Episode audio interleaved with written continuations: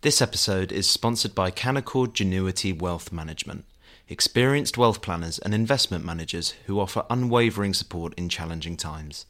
Visit candowealth.com for more information.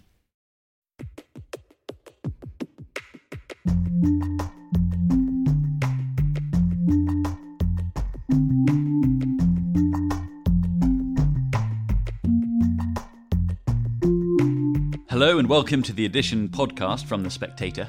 Each week we look at three pieces from the magazine with the writers behind them. I'm William Moore, The Spectator's features editor.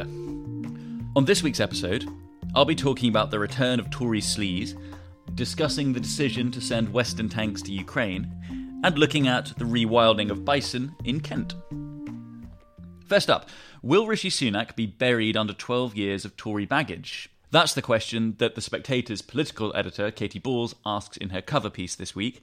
She joins me now alongside long serving civil servant and government advisor Jill Rutter. Katy, to start with, could you bring us up to speed with the many fires that Rishi Sunak is currently trying to put out?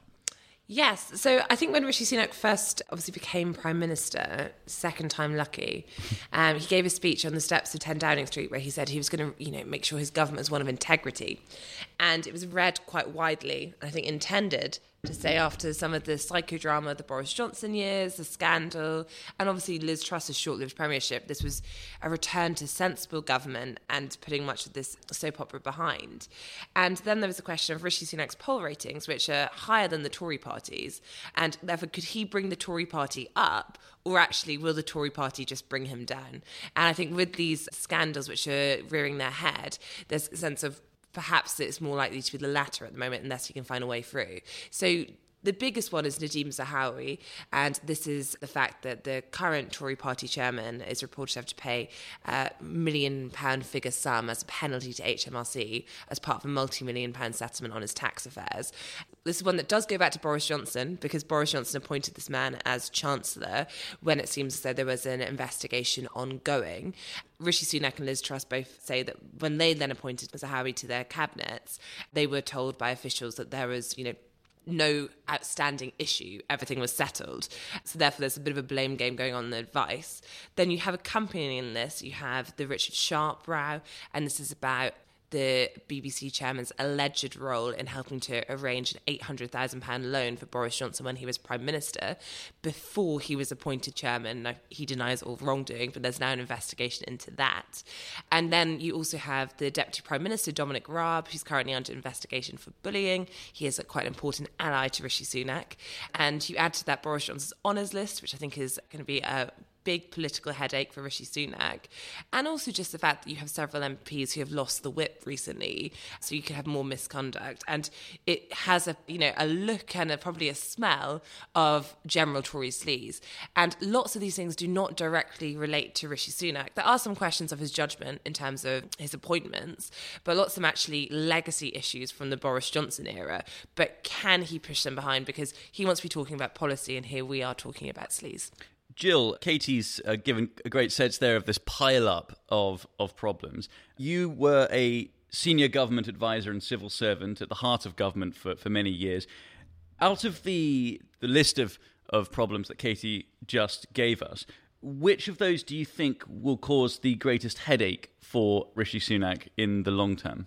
I think it's interesting that one of the things that people are saying not that these are Rishi Sunak scandals, though he does have to take responsibility for appointing Dominic Raab, despite there being a lot of issues about Dominic Raab's behaviour, which were very well known and very well documented. He also brought back Gavin Williamson, who had to go really, really quickly, and appointed Suella Braverman, who had uh, left the cabinet just a week before over apparent casualness with national security issues, forwarding emails, etc., in a breach of the ministerial code. So he was already racking up some questions about his judgment in who he appointed, as Katy said. So I think the interesting question for these is I think there are two issues. One is the Conservative Party generally and the impression that they give of being a party mired in sleaze. And of course, one of the things Katy didn't mention is the Privileges Committee investigation into Boris Johnson's behaviour over Partygate. which will be running in parallel with the start of the COVID inquiry, which will be looking at one of the big policy areas and also reflecting the decision making in that government. So lots and lots of, you know, if you like, Boris Johnson inspired landmines to come. But I think the question at the moment about Rishi Sunak is the way in which he deals with these issues. And what he's failed to do, as far as I can see, in the way he's reacted to Nadhim Zahawi, etc., is to make totally clear that he is handling these issues really, really differently. It's quite interesting because I think it's a really interesting question about Nadhim Zahawi and how on earth he thought he could take on the job as Chancellor when he was still engaged in protracted discussions with HMRC about how much tax he owed and what penalty would be payable. So I think he should have realised he should never have taken on that job. But Rishi Sunak last week defending him, then saying more information's come out. Now I'm going to ask independent advisor, at least he's got an independent advisor, to look at it. What will he do when he gets the independent advisor's report? How will he handle that? Will he be different from Boris Johnson? Because I think although Rishi Sunak's got the rhetoric of doing things differently from Boris Johnson, and at the moment the scandals are not about Rishi Sunak himself, as they often were about Boris Johnson, but I think he's got to show that he can also handle them very differently from the way in which Boris Johnson did. So Boris Johnson notoriously refused to accept Alex Allan's verdict on Priti Patel on the bullying case. Rishi Sunak, I think, be very interesting to see. I think it's very difficult for him to do very much other than accept whatever Sir Laurie Magnus comes up with as a verdict on Nadhim Zahawi and whatever Adam Tolley comes up with as a verdict on Dominic Raab. So I think we'll be looking that to see if Rishi Sunak's really doing things differently.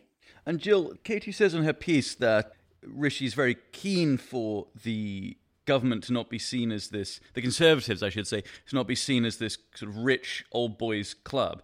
But to what extent is it possible to even get away from that image when the cabinet is worth as Katy says in her piece, a combined £700 million.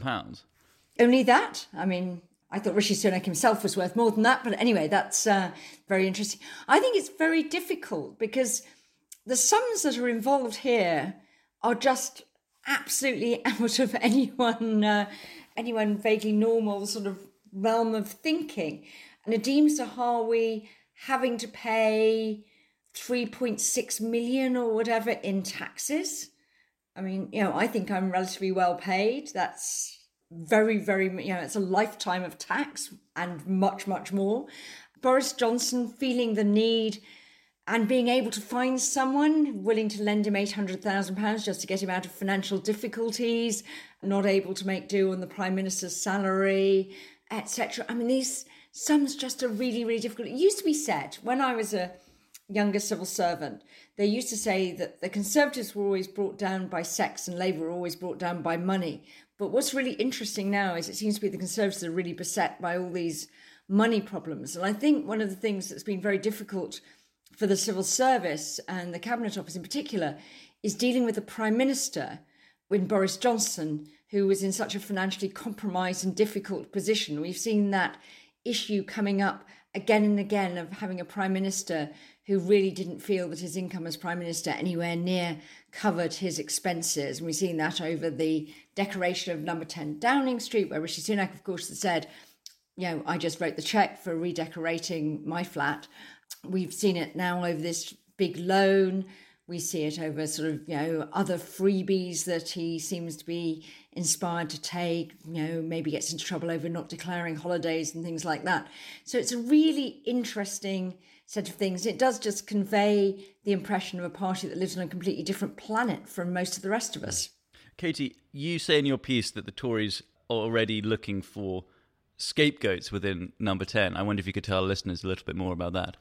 Yeah, so ultimately, as as we touched on, not all these things relate directly to Rishi Sunak. At the moment, most of them more don't than do. And I think on that wealth point, there's lots of Tories who, who don't actually think a politician being wealthy is such a problem, but it's when you enter hypocrisy or sleaze that it suddenly moves from what some voters might think is aspirational to one where it becomes politically toxic, particularly during cost of living. And um, I think with the current rise, I mean, I think there's there's two things here. So first off, lots of Tory MPs are just blaming Boris Johnson, the fact that you have Boris Johnson's scandal still in the news. The Privileges Committee, as Jill mentions, and as I mentioned in the piece, it's going to be a televised affair which is just going to dredge up Partygate all over again. Mm. And you could have, you know, people summoned to give evidence on that. So I think there's a lot of saying, well, this bring back Boris movement we sometimes hear about. Some people saying, well, that seems for the birds right now. I mean, I'm not sure the movement's always that logical. So applying logic to it perhaps isn't isn't going to lead you to what, what's necessarily going to happen in terms of what MPs think.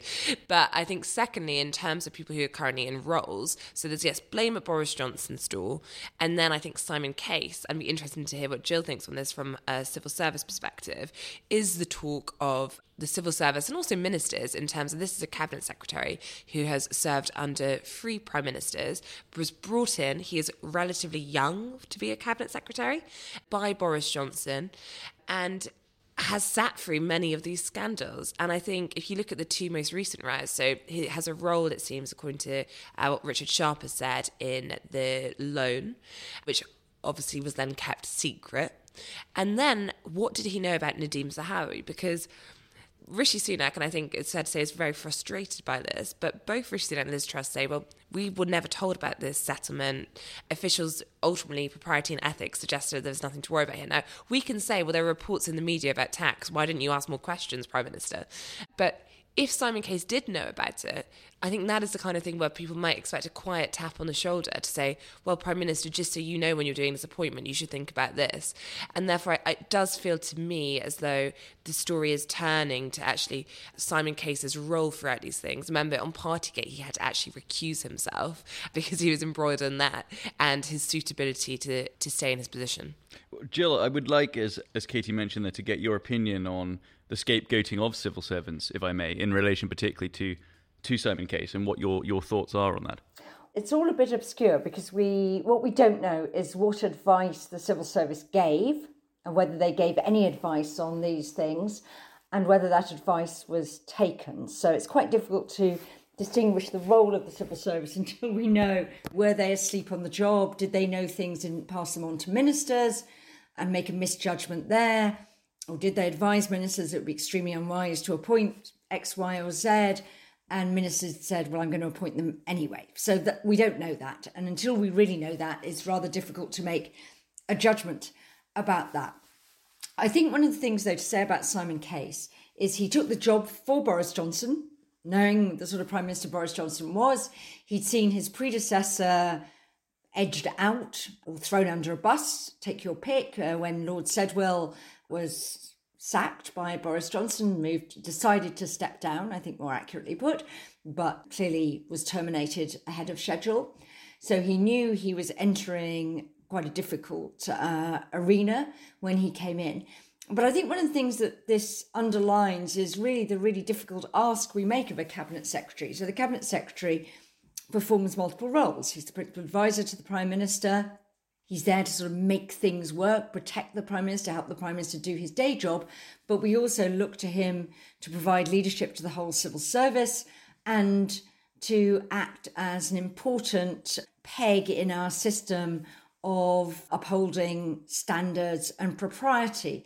And one of the troubles with the Boris Johnson premiership, Simon Case himself said to the Public uh, Administration and Constitutional Affairs Select Committee back in the summer that this was a government that liked to test the boundaries. I think one of the question marks about Simon Case is was just been watching bits of cricket was Simon Case helping ministers throw the balls over the boundary or was he being a very active patroller stopping ministers you know pushing those boundaries too far and exceeding them and i think one of the criticisms of simon case is that you know, if you ask a cabinet secretary to manage the civil service primary duties, which are to uphold the civil service code, honesty, integrity, objectivity, and partiality, while also serving the government of the day, did he actually compromise some of those civil service values too far in order to facilitate the Boris Johnson premiership. And one of the criticisms you hear of Simon Case around is that he is principally a courtier, a fixer who likes getting things done and serves the prime minister, and other things are rather collateral damage. I thought he made a terrible decision back in December when he accepted that the civil service would investigate the Partygate investigations. That clearly needed to be an independent investigation because it was involving number 10, potentially the Cabinet Office. He had to recuse himself. Didn't make things much better to sort of dump that on poor old Sue Gray. But he should have said, no, this is potentially an investigation that could lead to the downfall of a prime minister. And the civil service cannot do that. That is, yeah, not a thing you can ask civil servants to do. It'd be a hopelessly compromised from the start.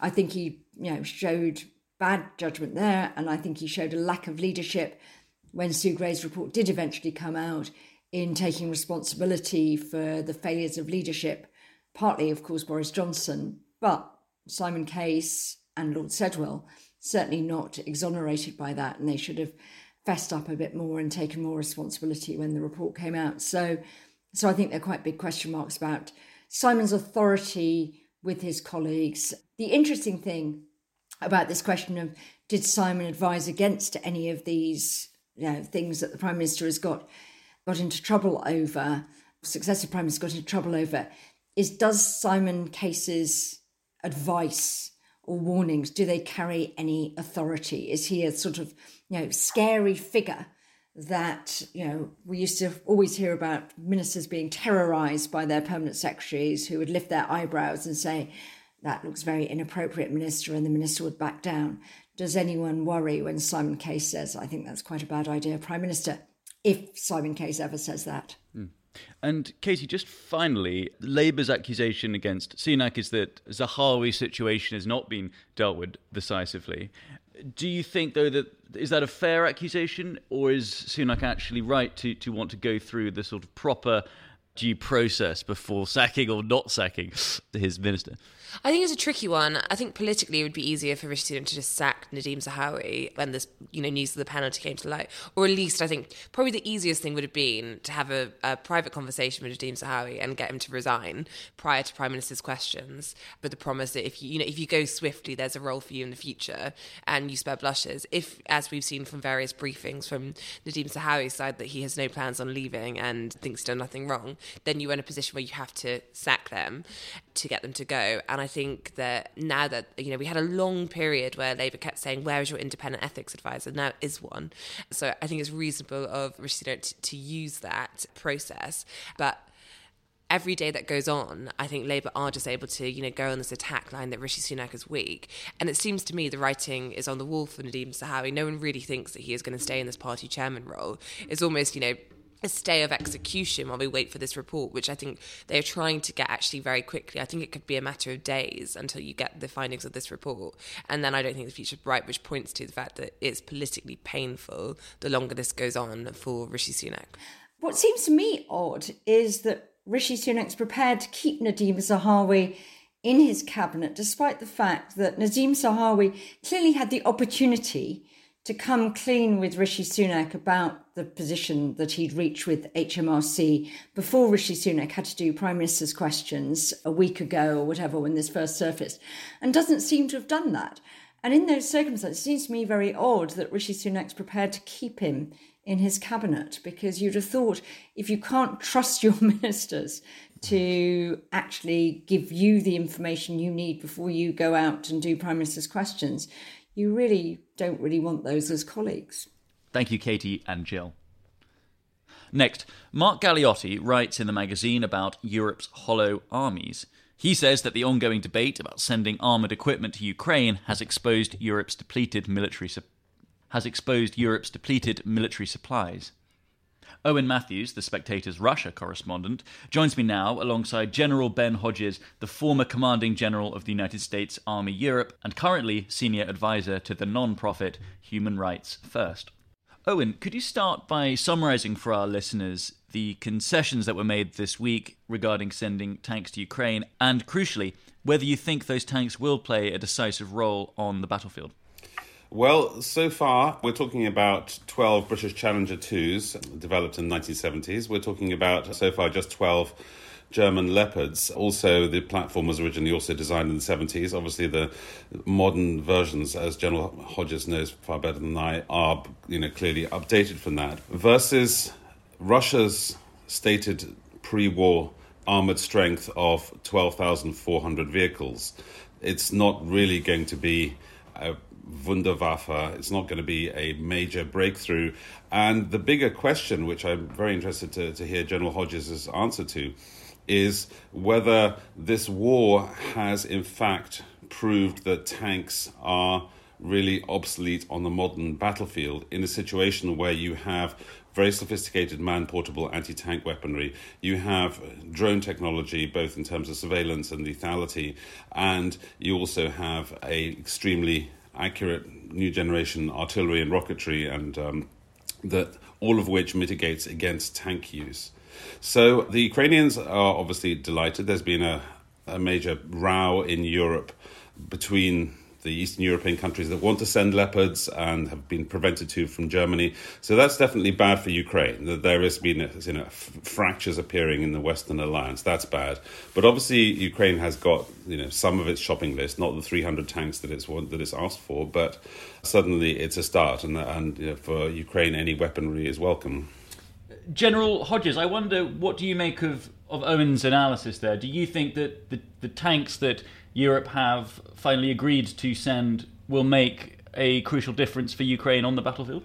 Well, of, of course they're going to make a difference, and I'll come to that. But Owen does ask a fair question. I mean, are tanks obsolete? And and I would say the fact that the Ukrainians, who have been in a mortal battle for the last almost a year, the fact that they are clamoring for tanks, I mean, that's that's quite an endorsement.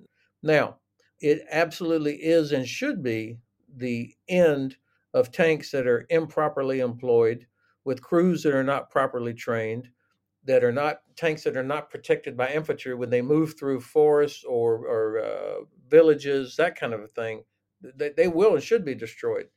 But if you've got uh, tanks that are part of a what we call a combined arms formation where you have mechanized infantry whether they're in bradleys or Marders and supported by self-propelled artillery I can tell you every commander wants to have a tank because of what it represents. It's mobile, protected firepower. Now, every time I see a tank getting blown apart, it's sitting out in the wide open by itself, or it's moving through a village not protected by mechanized infantry. So, handing over Leopards or Abrams or Challengers to the Ukrainians by itself, that's not going to be the game changer. The game changer is that now they will have the potential for a large armored force up to a division uh, using Ukrainian tanks and armored infantry vehicles, captured Russian tanks and armored infantry vehicles, and now fleshing it out with what's coming from the West. That is a very powerful force. And the task, the task is for that armored force to penetrate the Russian linear defenses, all these trenches we've been hearing about. And I would recommend that they are going to aim towards Mariupol or Azov Sea, something like that, to cut off, to separate Crimea from everything else, because Crimea is the decisive terrain. That's what matters. Oh, and you mentioned earlier in this podcast the test of Western resolve. And I suppose, regardless of how effective the tanks prove to be on the battlefield. The fact they're being sent at all from the West seems to me to signal a new phase of the war, or at least a new phase of Western support for Ukraine. Do you worry that NATO is perhaps being pulled closer towards the possibility of direct involvement and the risk of escalation? Well, escalation, I think, is and should be the bottom line of Western strategic thinking. I mean, as we know from the brilliant Washington Post reporting about the run up to the war. In that very first briefing that General Mark Milley, the chairman of the Joint Chiefs of Staff, gave to Biden in the White House, his first question was how do we avoid this military build-up. This we're talking about October 2021 when he's presenting that very detailed operational intelligence that the Americans received. His first question is, how do we stop this becoming World War III? And that's a totally legitimate question. And in that sense, actually, there is a fundamental disconnect between the Ukrainians and their Western allies. Because the Ukrainians, for very obvious reasons, they've been attacked. They want to win. They want to push it as hard as possible. You know, their, their, their shopping lists and their operational needs are just going to continue growing. But I think it is a fair question to actually ask at what point Western arms become direct Western involvement. And we have to agree that there is a point, you know, at, which there is you know, no doubt that NATO is directly involved. If we're talking about, you know, ballistic, you know, conventional ballistic missiles, for instance, long range rocketry that can actually strike deep inside the Russian Federation, attack aircraft. The, these these are things that actually signify direct involvement. So there is a, a line. The question is, and the debate is obviously no one knows quite where that line is. And the line, unfortunately, is really sort of in the minds of the Russians because the crucial point is that Russia has not mobilized to the extent that Ukraine has. Ukraine is constrained currently by only by material limitations. It's already fully mobilized. Society, economy, everything is a, is a war economy. Russia is not. It really isn't. And um, I haven't been to Russia for a couple of months, but I, I was there during the mobilization in September and, and through early October. Moscow has not noticed.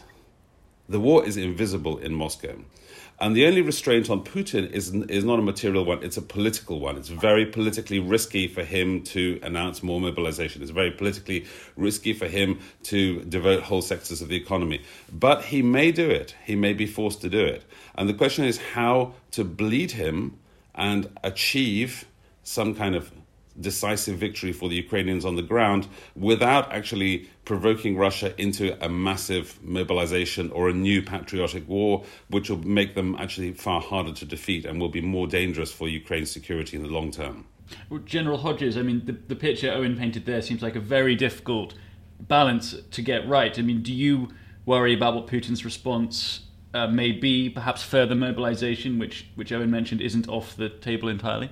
So, of course, I reject Owen's uh, assumption or premise that if we give, and I assume you're talking about if we give Ukraine long-range precision weapons or attack aircraft, so that that still constitutes NATO direct involvement. I, I don't agree with that. If if you mean that we are shooting or we are flying aircraft, then yes. But I think there is nobody thinking that. And the last thing that the Kremlin wants is to see Russia versus NATO. Of course, they talk that now to justify why, after a year, they have done so poorly, I should say.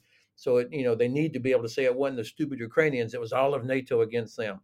But there is no appetite anywhere in the alliance from uh, the US, UK, Germany, Brussels to have NATO soldiers directly involved.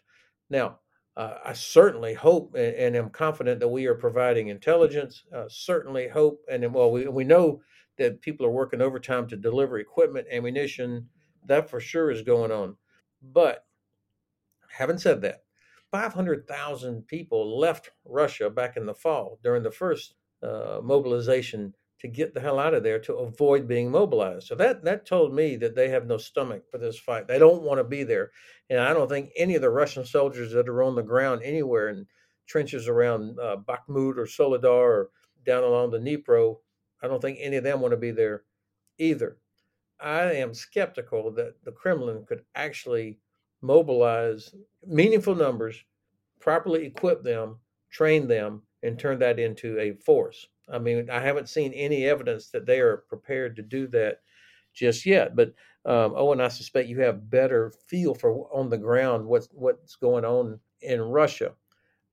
I think that um, their their ability to to rebuild, replenish precision weapons, uh, modern tanks, all these things is severely handicapped right now for a variety of reasons.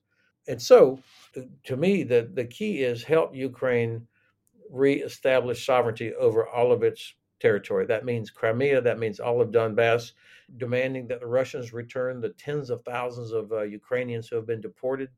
And of course, war crimes. I mean, they've got to be held accountable. This, I think, it would be a gigantic mistake on our part to press Ukraine to go ahead and accept some sort of settlement where they get to keep the Russians keep Crimea.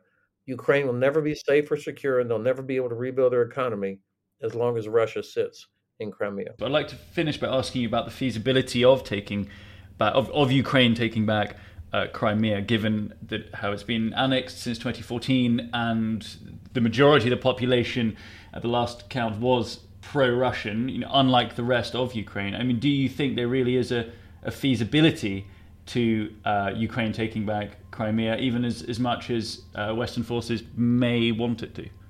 Well, this, of course, this is what Ukraine wants to do, needs to do, and has to do. Crimea is the decisive terrain. If Russia sits there, they will forever be able to interdict commerce going in and out of Odessa and in and out of the mouth of the Dnipro. They will have continued to block access into uh, Sea of Azov. So all of Ukraine's access to the Black Sea, its ability to export grain that millions of people around the world depend on, all of that is done. And then Russia, of course, will be able to use uh, Crimea as a launching pad again for missiles, rockets, aircraft, or the next special military operation in a couple years because they'll, they'll just wait for us to lose interest as we do. So, how do they get it back? To me, the key is they get it back by making it untenable for the Russians. I mean, there is there's nowhere to hide on that Crimean Peninsula. You know, Sevastopol, Ray Charles could find that place. Saki, the big air base, uh, Jankoy is a massive logistics hub.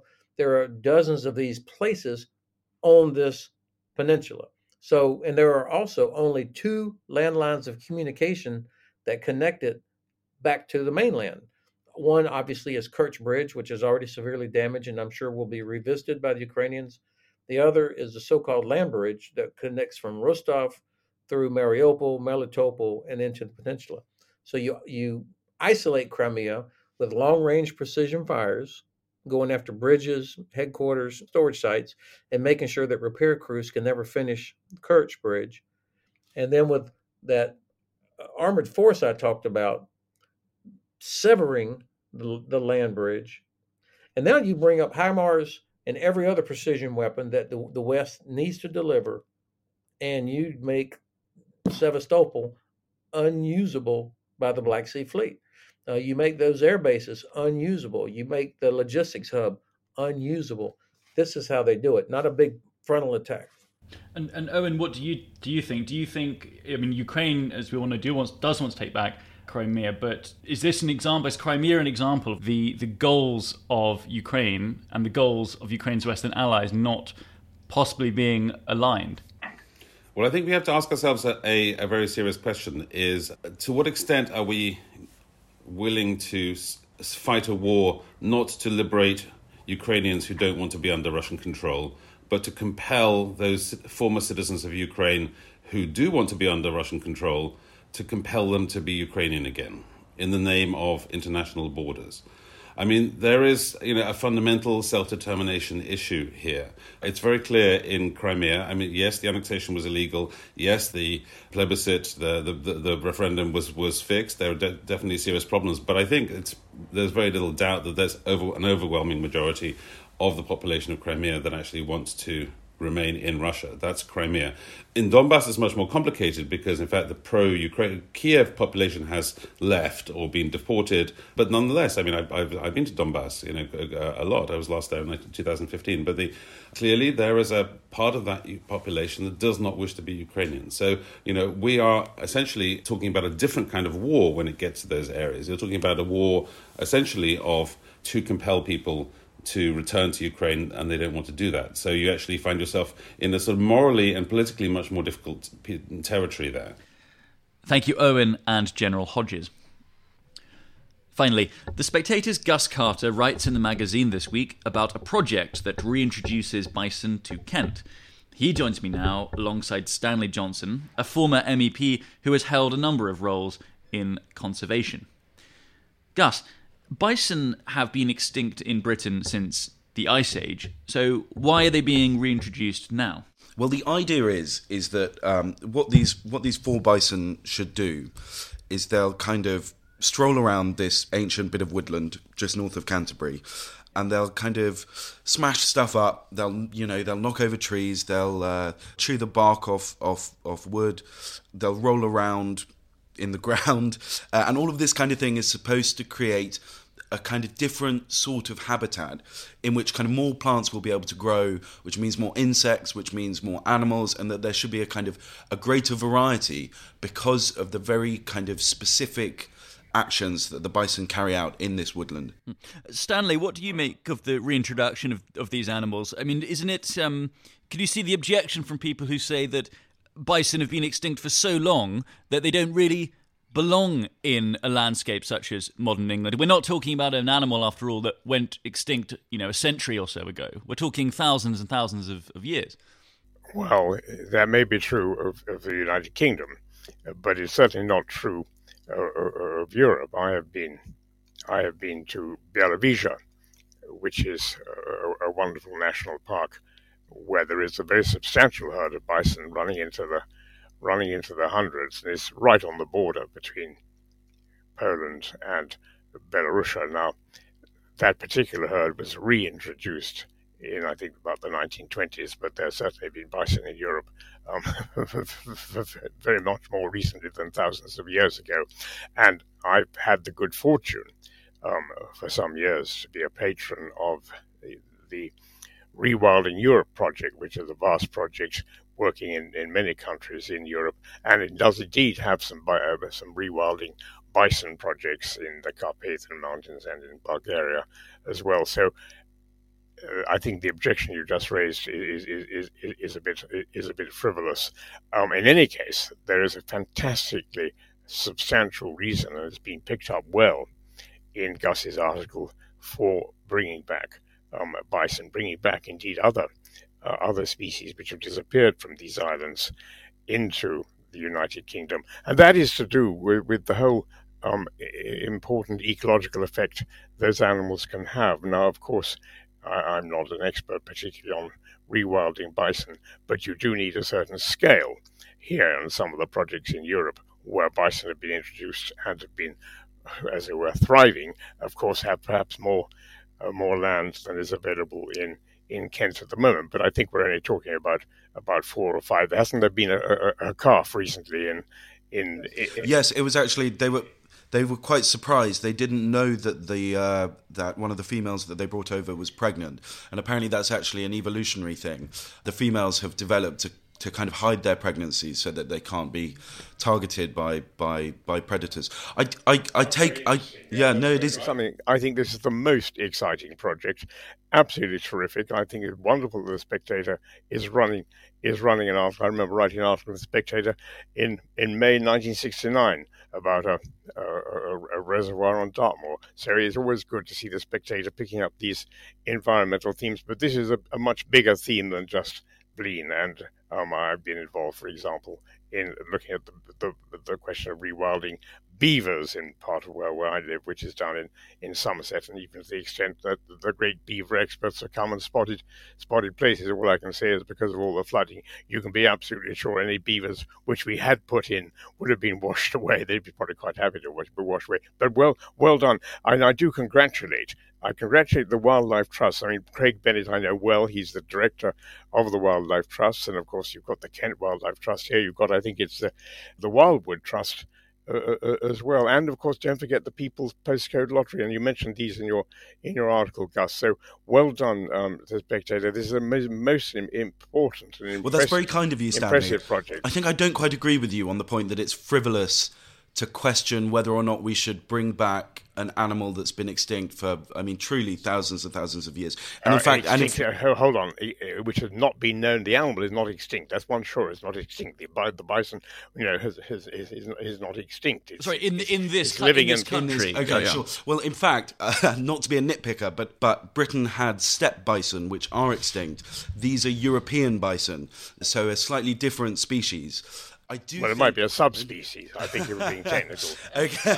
now we really are nitpicking. Yeah, yeah, yeah no, exactly. What, what you... But I do think I do think there's a kind of question there, and I certainly don't think it's frivolous. You know, perhaps bison are not that dangerous. I do touch on that in the piece, but you know, something like wolves you know, in France, there's a real movement against against bringing back wolves. People have a very kind of a natural aversion to these things.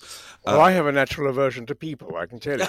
um, and as far as I'm concerned, the more, the more wolves come, the better. well, well, Stanley, I suppose the bigger question then is what do you consider uh, are the necessary conditions for a successful rewilding project? And what do you think, I suppose, are valid concerns to have about the reintroduction of certain animals? I'll give you an example. We ran a piece by a man called Simon Cooper in the magazine a couple of years ago, who, from a conservationist perspective, was worried about the reintroduction of beavers because he thought that their dams could cause serious problems for chalk streams. So that's just one example of, of a kind of ecosystem that he worries about the balance of it. I, I wonder what your thoughts are on. Well, let me let me take another another. I've just come back from the Montreal meeting, uh, the so-called Kunming Montreal meeting, which was the Convention on Biological Diversity. It, it, it came out, as you probably know, with some very impressive targets. We want to have 30% uh, rewilding, sorry, 30%, 30% net protected land and, and, and sea in the world, including, of course, individual countries. Now, Britain has a big challenge, big challenge on this one to, to do it. There's some huge economic benefits in rewilding to take something which is not not bison, but I've been studying and other people have been studying the impact and the economic importance of elephants in the forest. Many of those forests in West Africa simply would not work without the the wild elephants in there, you know, moving the trees, moving the seats around, and so on and so forth. And that's true. And if you take the the case of the beavers and the case of uh, uh of other of animals, um, the wolves. You're right. You, you you mentioned the wolves. You mentioned the bears. I recently had a chance to visit a rewilding project in the Apennines. It was only hundred only hundred miles from Rome, and there were bears.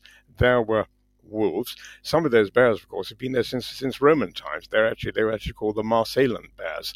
Well, yes, uh, you've got to be careful. And uh, your figure, uh, Gus, which you raised, that that perhaps a chance that one in under in, in 800 encounters with the bison might result in injury.